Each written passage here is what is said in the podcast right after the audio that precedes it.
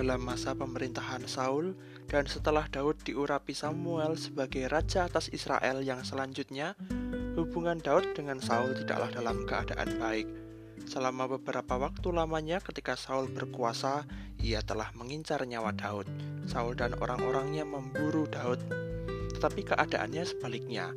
Justru ada beberapa kesempatan bagi Daud untuk diam-diam dapat menghabisi Saul dalam sekejap tetapi itu sama sekali tidak dilakukannya. Daud hanya menunjukkan kepada Saul tanda-tanda dari kesempatan itu dengan menyobek jubah Saul dan mengambil tombak Saul.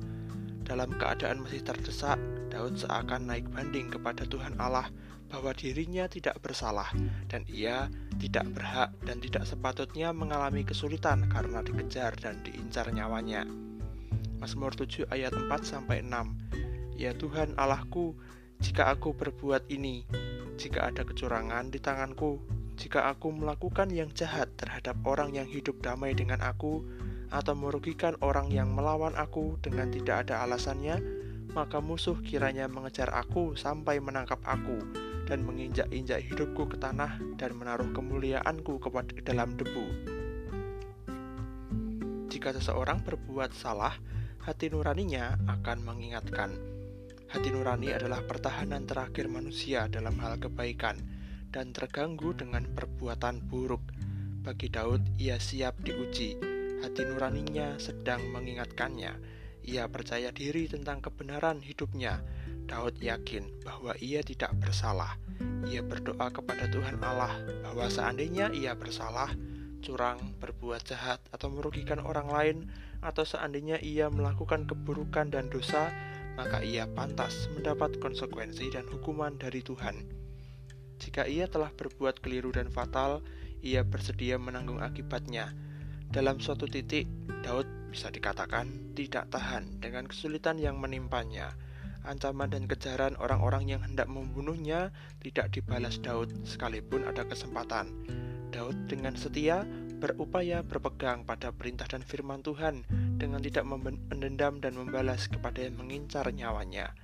Hal-hal ini yang kemudian membawanya untuk percaya diri, menyatakan kepada Tuhan Allah bahwa ia tidak bersalah.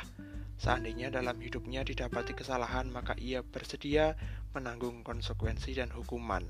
Hal ini bukan menantang Tuhan, tetapi ungkapan jujur, seruan Daud kepada Tuhan dalam situasi yang dihadapinya.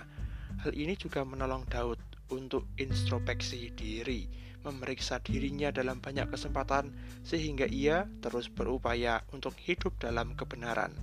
Bagi kita, ungkapan Daud dalam ayat tersebut menggugah orang-orang percaya dan setiap orang beragama untuk jujur di hadapan Tuhan setiap saat. Kejujuran untuk mengungkapkan kepada Tuhan setelah bergumul dengan pengalaman dan hati nuraninya tentang kesalahan dan penderitaan yang dialami, tentang kehidupan dan perbuatan-perbuatan yang telah dilakukan.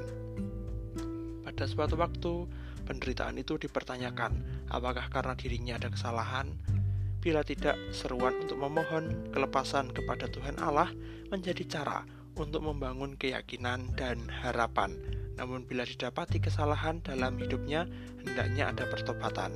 Tetapi apa pun itu, Pengalaman seperti Daud ini melatih kita untuk introspeksi diri, bahkan berani untuk menghadapi ujian hidup, serta terus menjaga hidup benar dan setia kepada Tuhan.